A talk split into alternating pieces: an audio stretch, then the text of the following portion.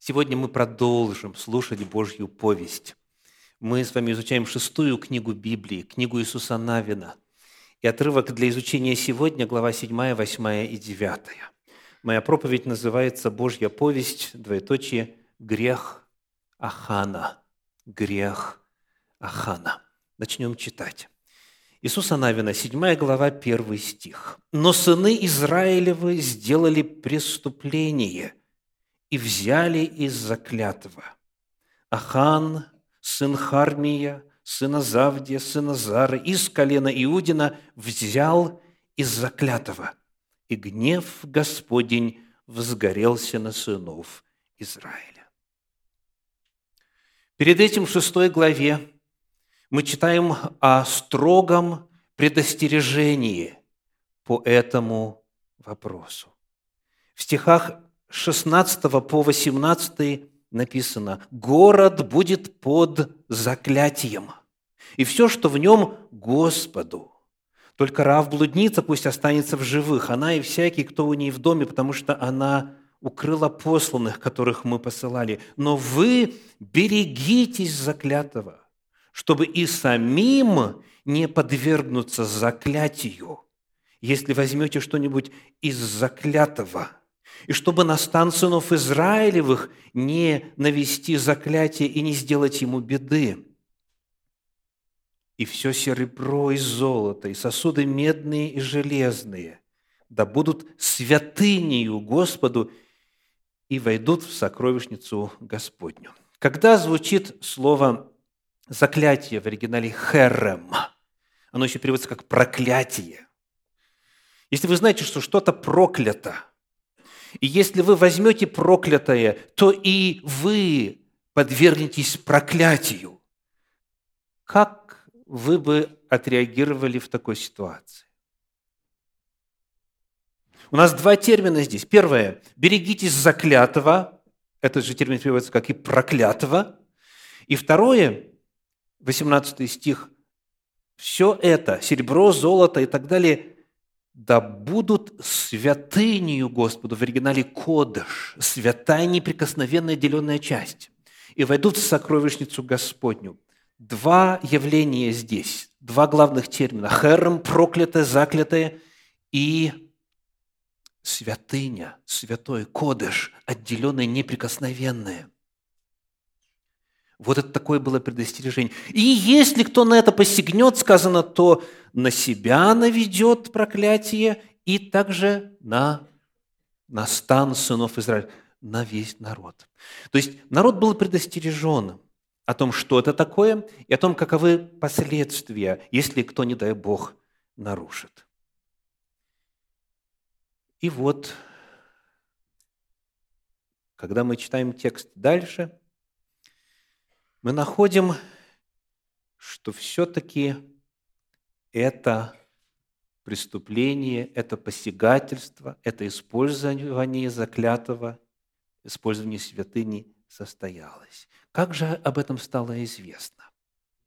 Давайте читать стихи с 4 по 12. Иисуса Навина, 7 глава, стихи с 4 по 12. «Итак, пошло туда из народа около трех тысяч человек но они обратились в бегство от жителей гайских.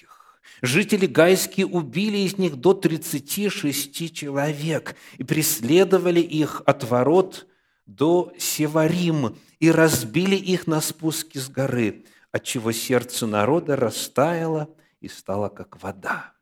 Иисус разодрал одежды свои и пал лицом своим на землю пред ковчегом Господним и лежал до самого вечера. Он и старейшины Израилевы и посыпали прахом головы свои. И сказал Иисус, «О Господи, Владыка, для чего Ты перевел народ сей через Иордан?» Дабы предать нас в руки Амареев и погубить нас. О, если бы мы остались и жили за Иорданом! О, Господи, что сказать мне после того, как Израиль обратил тыл врагам своим? Хананеи и все жители земли услышат и окружат нас, и истребят имя нашей земли. И что сделаешь тогда имени Твоему великому? Господь сказал Иисусу, встань. Для чего ты пал на лицо свое?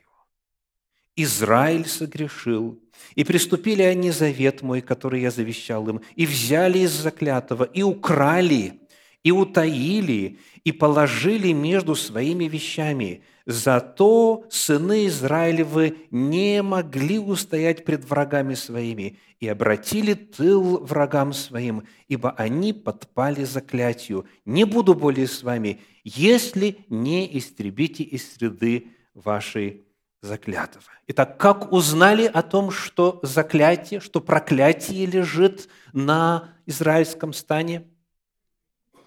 Поражение врагов. Перед этим история с Эрихоном была полна Божьих чудес. Они завоевали город Божьей силой, а тут побежали.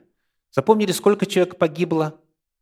36 человек – и когда это произошло, тогда весь народ пал духом, вождь народа Иисус Навин разодрал одежды, это траур, и вместе со старейшинами лежали у ковчега Господня, молились и ждали от Бога ответа.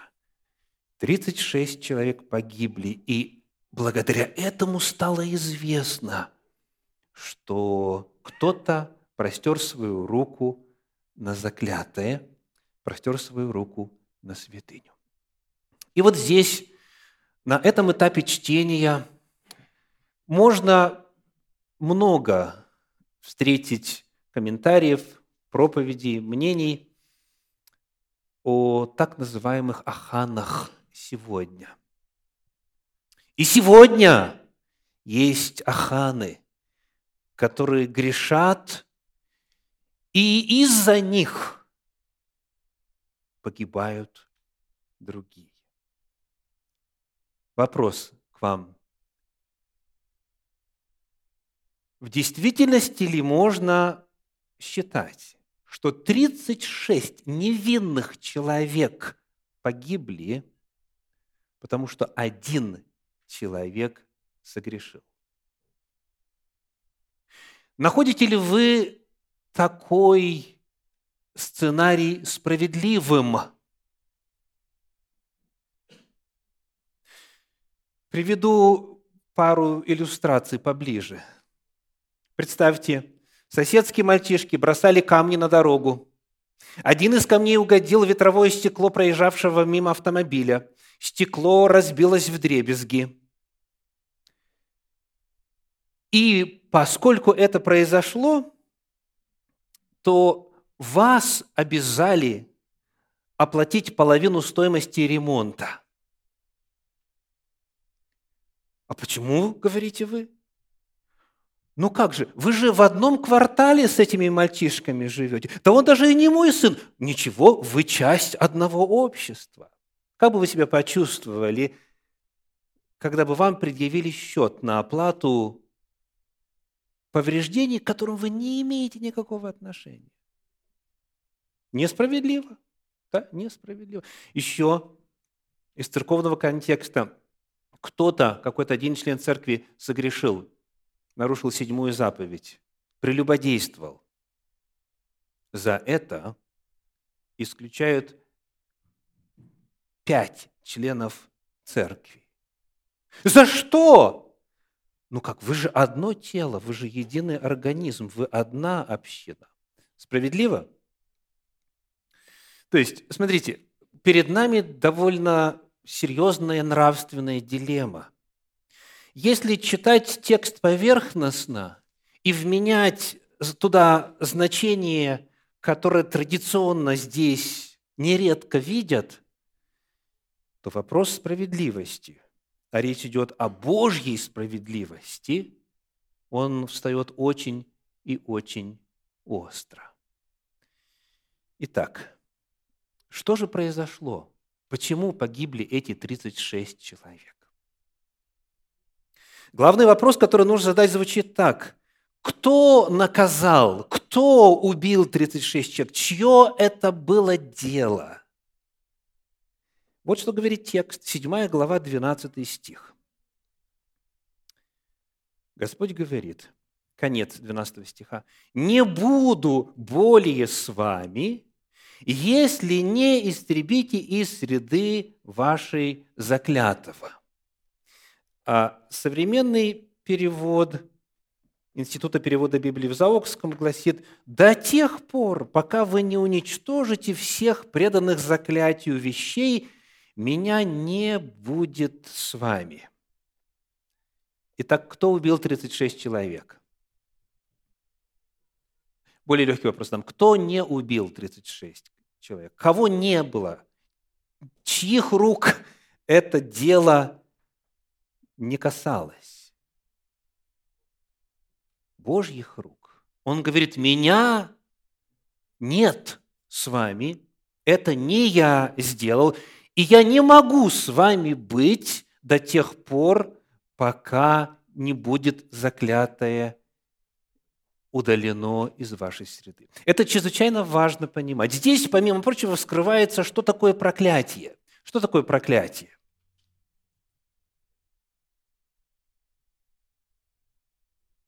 Божье устранение из жизни человека или общества. Вот согласно этому тексту.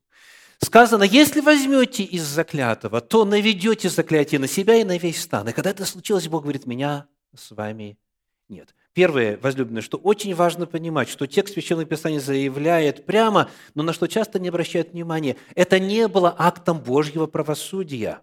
Это не было Божьим действием. Бог прямо заявляет, меня с вами нет, еще раз по современному переводу, до тех пор, пока вы не уничтожите всех преданных заклятию вещей, меня не будет с вами. Гибель 36 человек не была актом Божьего наказания. Это был результатом того, что Бог не сопровождал эту военную экспедицию. То есть, иными словами, воины пошли, воевали, и как на войне бывает. Одна сторона сильнее, другая сторона слабее. Израильские воины оказались слабее. Но оно и не мудрено. 40 лет бродили по пустыне, к войне не готовились. Это же серьезное дело – обучить, обучить армию. А эти люди, которые жили в хананской земле, о них еще 40 лет назад соглядатые, помните, что сказали? Люди сильные, могучие, воинственные, города укрепленные и так далее. То есть они пошли туда без Бога, и случилось то, что должно было случиться. Они потерпели поражение, потому что оказались слабее. Теперь, следующий очень важный вопрос. Можно ли было предотвратить гибель этих людей?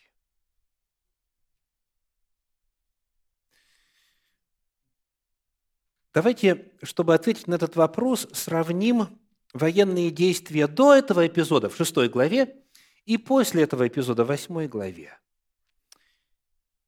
Итак, 6 глава книги Иисуса Навина, первые четыре стиха. Тогда сказал Господь Иисусу, «Вот я предаю в руки твои Иерихон и царя его, и находящихся в нем людей сильных, Пойдите вокруг города, все способные к войне, и обходите город однажды в день. И это делай шесть дней. И семь священников пусть несут семь труб юбилейных пред ковчегом, а в седьмой день обойдите вокруг, города семь раз, и священники пусть трубят трубами. Когда затрубит юбилейный рог, тогда услышите звук трубы, когда услышите звук трубы, тогда весь народ пусть воскликнет громким голосом, и стена города обрушится до своего основания, и весь народ войдет в город, устремившись каждой своей стороны. Что мы здесь находим? Первый вопрос. Кто инициатор этой кампании военной? Сам Господь. Сказал Господь Иисусу, я предаю в руки твои Иерихон. Итак, инициатор Господь, Теперь, а как именно завоевывать? Откуда идея пришла? Оттуда же. Господь сказал четкие инструкции. Вот что надо сделать. Итак, в случае с Иерихоном он разворачивается по следующей программе. Компанию инициировал сам Бог и дал четкие инструкции. Теперь перелистываем седьмую главу, читаем восьмую. Написано, э, первые два стиха. Господь сказал Иисусу, «Не бойся и не ужасайся, возьми с собой весь народ, способный к войне». И встав, пойди к Гаю. Вот я предаю в руки твои царя Гайского и народ его, город его и землю его. Сделай с Гаем и царем его то же, что, ты, что сделал ты с Ирихоном и царем его, только добычу его и скот его разделите себе. Сделай засаду позади города. Что мы видим здесь? То же самое. Кто инициировал кампанию? Сам Господь. Кто сказал, как именно действовать? сам Господь, сделайте засаду. Здесь, в случае с Иерихоном, обходить, тут по-другому. Я предаю тебе Иерихон, я предаю тебе Гай. Здесь надо делать так, в случае с Гаем нужно действовать по-другому. Господь посылает, Господь рассказывает, что нужно делать, дает четкие инструкции, и Господь предает в руки город. Помня это, Давайте теперь посмотрим, как дело было в седьмой главе. Вот с той военной кампанией, которая оказалась проигрышной, где погибло 36 человек. В седьмой главе читаем стихи 2 и 3. Иисус из Иерихона послал людей в Гай, что близ Беф-Авена, с восточной стороны Вифиля, и сказал им, «Пойдите, осмотрите землю». Они пошли и осмотрели Гай. И, возвратившись к Иисусу, сказали, «Не весь народ пусть идет, а пусть пойдет около двух тысяч или около трех тысяч человек и поразят Гай. Всего народа не ходит, не труди туда, ибо их мало там». Итак, тот же самый вопрос. Кто инициировал поход?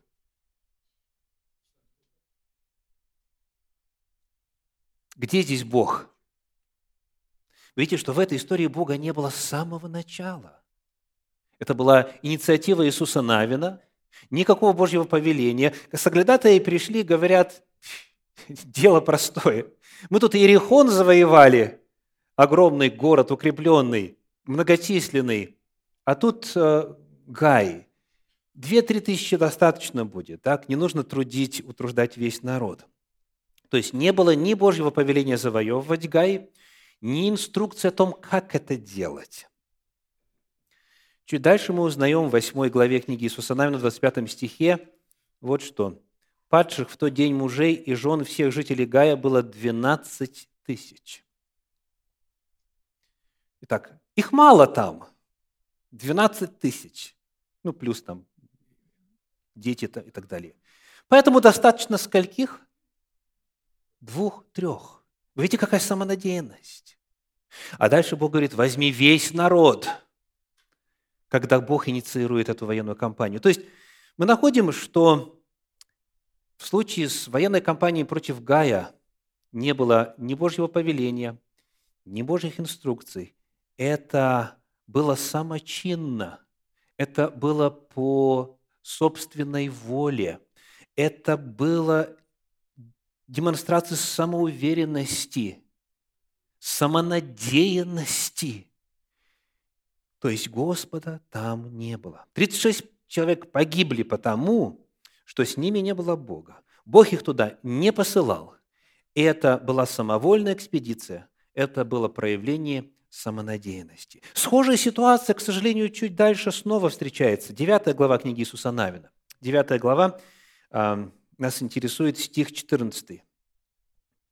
«Израильтяне взяли их хлеба, а Господа не вопросили». Помните, о чем идет речь? Кто читал? Это народ, живший поблизости. Они пришли, притворились, что как будто бы это гаваонитяне, жители Гаваона, как будто бы они издалека и заключили союз с Израилем. Израиль, сказано, заключил с ними союз, предварительно не вопросив Бога. Вот причина гибели 36 человек. Если бы вопросили Господа, если бы ждали Божьих инструкций, то не погибли бы. нельзя предполагать, что за чужую вину Бог наказывает невиновных. Это противоречит всем основам нравственности. Это противоречит всем основам Божьей справедливости, которые явлены на страницах Священного Писания. Итак, мы кратко сделали обзор преступления. Что было сделано, как об этом узнали, в чем была причина преступления, а теперь что? Наказание.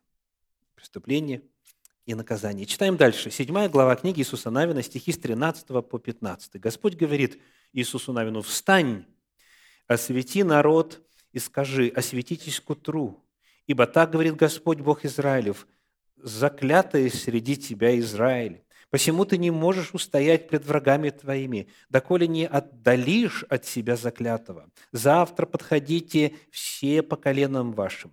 Колено же, которое укажет Господь, пусть подходит по племенам, Племя, которое укажет Господь, пусть подходит по семействам. Семейство, которое укажет Господь, пусть подходит по одному человеку. И облеченного в похищении заклятого пусть сожгут огнем его и все, что у него, за то, что он приступил завет Господень и сделал беззаконие среди Израиля. Попытайтесь снова представить себя на месте Ахана –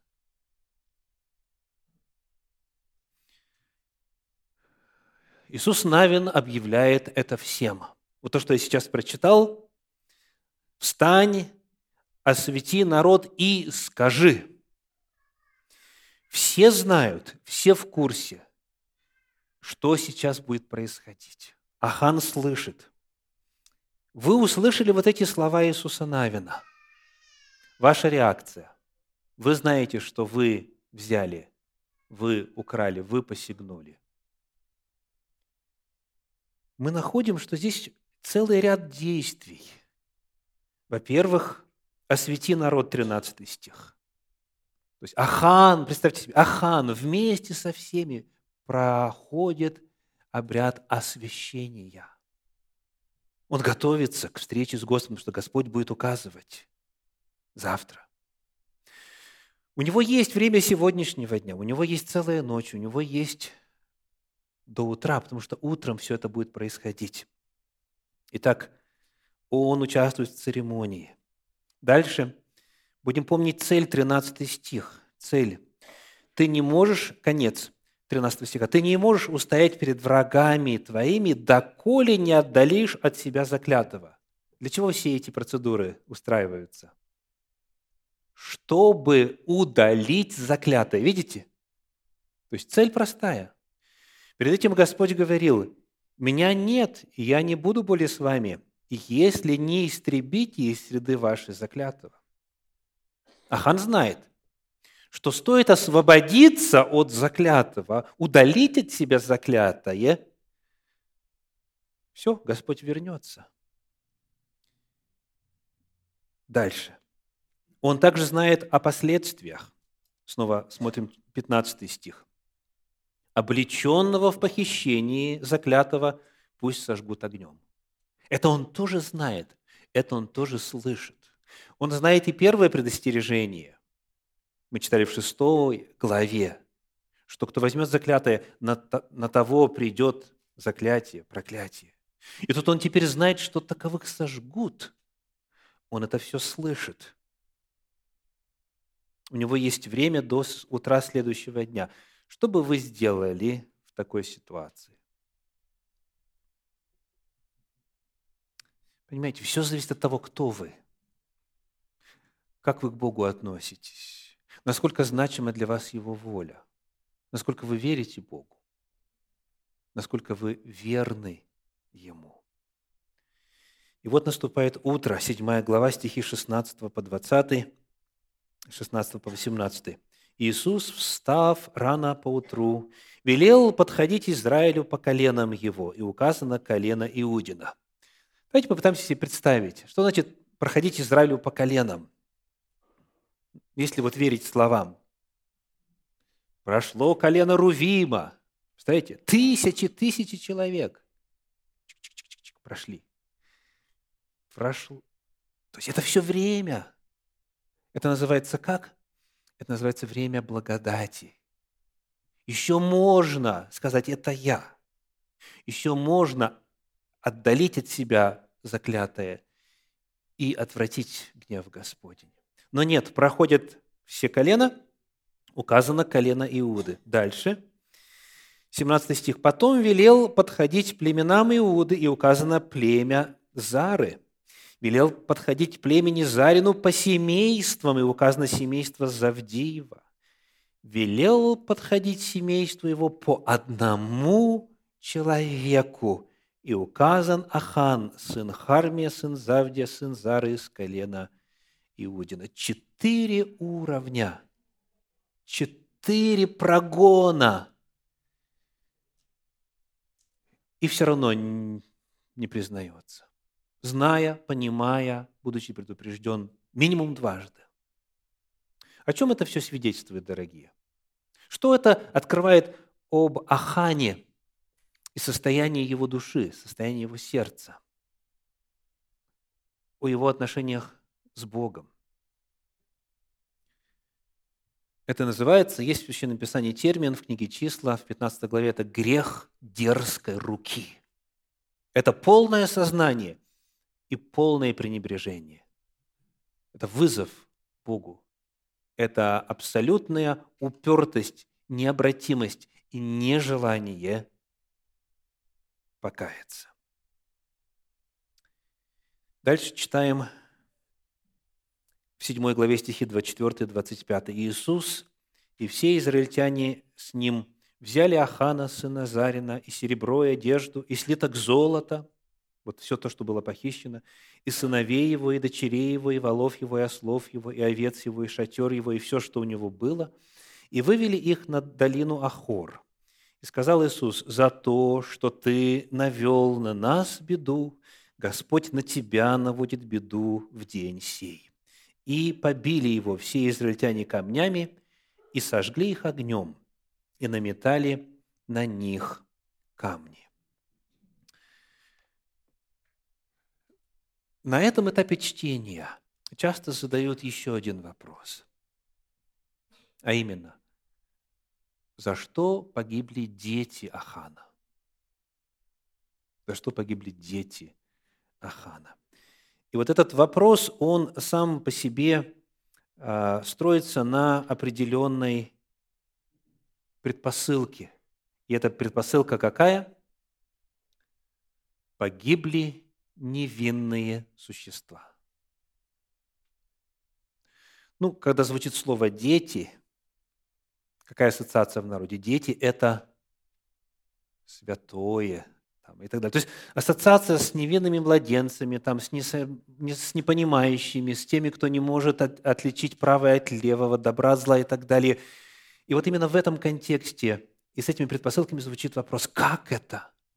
Как это Бог повелел уничтожить невинных?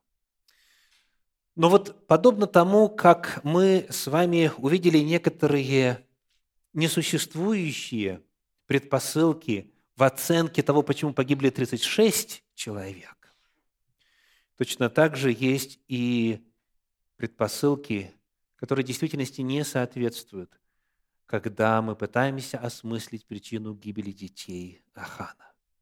Прежде всего, возлюбленные, давайте вспомним. Книга Второзакония – глава 24, 16 стих. Одна из Божьих заповедей, одна из заповедей книжного свитка, свитка Завета, 24, 16. Отцы не должны быть наказываемы смертью за детей, и дети не должны быть наказываемы смертью за отцов. Каждый должен быть наказываем смертью за свое преступление. Это кто сказал? Это Господь сказал. Вот его подход к выявлению ответственности и определению наказания. Божья заповедь говорит четко, что за грехи отцов дети не должны быть наказываемы смертью. Поэтому вот эта предпосылка об истреблении невидных, она тут же автоматически должна исчезнуть. Более того, этот тезис в Священном Писании повторяется не единожды. Посмотрим на историю. Один пример из 4 книги Царств, 14 глава, стихи 5 и 6. «Когда утвердилось царство в руках его, тогда он умертвил слуг своих, убивших царя, отца его». То есть убийц предал смерти.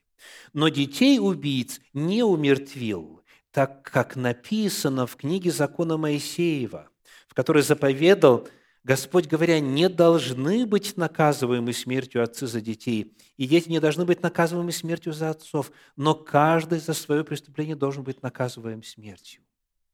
Итак, была заповедь, мы находим прецедент ее исполнения в народе Божьем. Когда пророки говорили об этом, мы находим в книге пророка Иезекииля, 18 главе. Давайте 20 стих прочитаем. Иезекииля 18, 20. «Душа согрешающая, она умрет. Сын не понесет вины отца, и отец не понесет вины сына. Правда праведного при нем и остается, и беззаконие беззаконного при нем и остается». Господь не губит невинных. Это его принцип, это его заповедь, это его закон, это практика народа Божия, это Божья весть. Это означает, что дети, которые погибли вместе с Аханом, жена, которая погибла вместе с Аханом, которые жили все в этом одном шатре, они прекрасно знали, о чем идет речь. Они тоже слышали предостережение, они тоже слышали, что будет, они проходили через все эти процедуры и не захотели и не захотели признаться, не захотели раскаяться. Более того, сам текст повествования 7 главы книги Иисуса Навина показывает нам уровень продвижения следственных мероприятий. Колено, потом что? Давайте прочитаем 14 стих, Иоанна 7, 14. «Завтра подходите все по коленам вашим. Колено же, которое укажет Господь, пусть подходит по племенам, Племя, которое укажет Господь, пусть подходит по семействам, семейство, которое укажет Господь, пусть подходит по одному человеку. То есть устанавливалась индивидуальная, личная ответственность. Вот на каком уровне осуществляется божественное правосудие. Потому вывод простой. Дети были соучастниками. Они также не пожелали признаться. Они прошли в своем упорстве до конца – и погибли вместе со своим отцом. Сегодня проповедь называется «Божья повесть. Грех Ахана». В этой повести есть многое, что должно заставить нас задуматься. Вот некоторые уроки. Как вы думаете, существует ли такое явление, как заклятое или проклятое сегодня? В книге Второзаконие в 7 главе, в стихах 25 и 26 мы узнаем, что не только в Иерихоне были заклятые, проклятые явления, но и во всех языческих городах Ханаана. Читаем. «Кумиры богов их сожгите огнем, не пожелай взять себе серебра или золото, которое на них, дабы это не было для тебя сетью, ибо это мерзость для Господа Бога твоего. И не вноси мерзости в дом твой, дабы не подпасть заклятию, как она. Отвращайся сего и гнушайся сего, ибо это заклятое. Связь здесь с идолами, с оккультизмом, со служением бесам, со служением демонам. И, читая Священное Писание дальше, мы находим уже в новозаветную эпоху. В книге «Деяния апостолов» в 19 главе, в стихах с 18 по 20 следующий эпизод. «Многие же из уверовавших приходили, исповедуя и открывая дела свои, а из занимавшихся чародейством – довольно многие, собрав книги свои, сожгли пред всеми и сложили цены их, и оказалось их на 50 тысяч драхм. С такой силой возрастало и возмогало Слово Господне. Заклятые по-прежнему нужно было уничтожать. Магические предметы, связь с оккультизмом, установленное в этих предметах, все это доселе реально и в эпоху Нового Завета раскрывает Священное Писание. И это все подлежит уничтожению. Поэтому вопрос, который можно поставить сегодня, звучит так. Один из многих вопросов. Нет ли у вас дома заклятого? Нет ли чего-то оккультного? Нет ли в вашей истории, во-вторых, посягательства на святыню – на неприкосновенное, то, что использовано на себя. Обратите внимание, какой термин использует Священное Писание. «Украли», сказано сыны Израиля. «Украли». Это не ваше. Если оно святыня, это Божье. Если вдруг есть либо харам, либо кодыш, либо проклятая, оккультная, либо святыня, Господь призывает, поскорее, время еще есть, пока есть время, признайтесь. Пока есть время, исповедуйте свои тайные грехи, пока не поздно. Первое послание Иоанна, первая глава, 9 стих, который все должны знать наизусть, гласит, «Если исповедуем грехи наши, то Он, будучи верен и праведен, простит нам грехи наши и очистит нас от всякой неправды». Господь готов был Ахана простить, его жену, его детей, и он ждал до последнего. Но тот, кто не хочет просить прощения, не может его получить, когда понимает и осознает свой грех. Исповедуйте свои тайные грехи, пока не поздно. Потому что, возлюбленные, придет время, когда все признаются. Книга Откровения – 15 глава, стихи 1 и 4. Откровение 15 глава, стихи 1 и 4. «И увидел я иное знамение на небе, великое и чудное, семь ангелов, имеющих семь последних язв, которыми оканчивалась ярость Божья». Семь последних язв – это то, что нас ждет всех вот очень скоро. Они изливаются на кого? Они изольются на тех, кто принимает начертание зверя и поклоняется образу его и так далее. И вот после этого говорится, четвертый стих, «Кто не убоится Тебя, Господи, и не прославит имени Твоего, ибо Ты един свят, все народы придут и поклонятся пред Тобою, ибо открылись суды Твои». На этом месте можно было бы воскликнуть «Аллилуйя!» Кто поклонится? Все поклонятся. И, соответственно, к какому можно ложному выводу прийти? Почему аллилуйя? Значит, все будут спасены. Все народы придут и поклонятся. И в истории христианства появилось соответствующее течение, которое утверждало, что в конечном итоге все люди спасутся. Но книга Откровения который говорит о том, что все поклонятся, ибо открылись суды твои. Все поклонятся, все признают, все исповедуют. Эта же книга Откровения дальше предостерегает. 21 глава, стихи 8 и 27. «Боязливых же и неверных, и скверных, и убийц, и любодеев, и чародеев, и идолослужителей, всех лжецов, участь в озере, горящим огнем и серою – это смерть вторая. Это в том числе и для тех, кто поклонится, когда откроются Божьи суды. 27 стих. «И не войдет в него, то есть в Иерусалим, небесный золотой город, и не войдет в него ничто нечистое, и никто преданный мерзости и лжи, а только те, которые написаны у Агнца в книге жизни, те, кто предан мерзости. Помните, не вноси мерзости в дом свой. Но кто предан мерзости, кто предан лжи, они не войдут в город, они погибнут, хотя и поклонятся Господу, признав его справедливость. 22 глава, 15 стих. «А вне, то есть вне города, псы, чародеи и любодеи, и убийцы, и идолослужители, и всякие любящие и делающие неправду». Есть люди, которые возлюбили неправду, вот как Ахан – И хотя они признают, что это неправда, они признают свои греховные действия, но они не обретут спасение, потому что они возлюбили, возлюбили неправду. Потому, кто поклонится, кто исповедует, кто признает, ответ – все. Но важно успеть это сделать до этого последнего момента, когда уже будет очевидно для всех.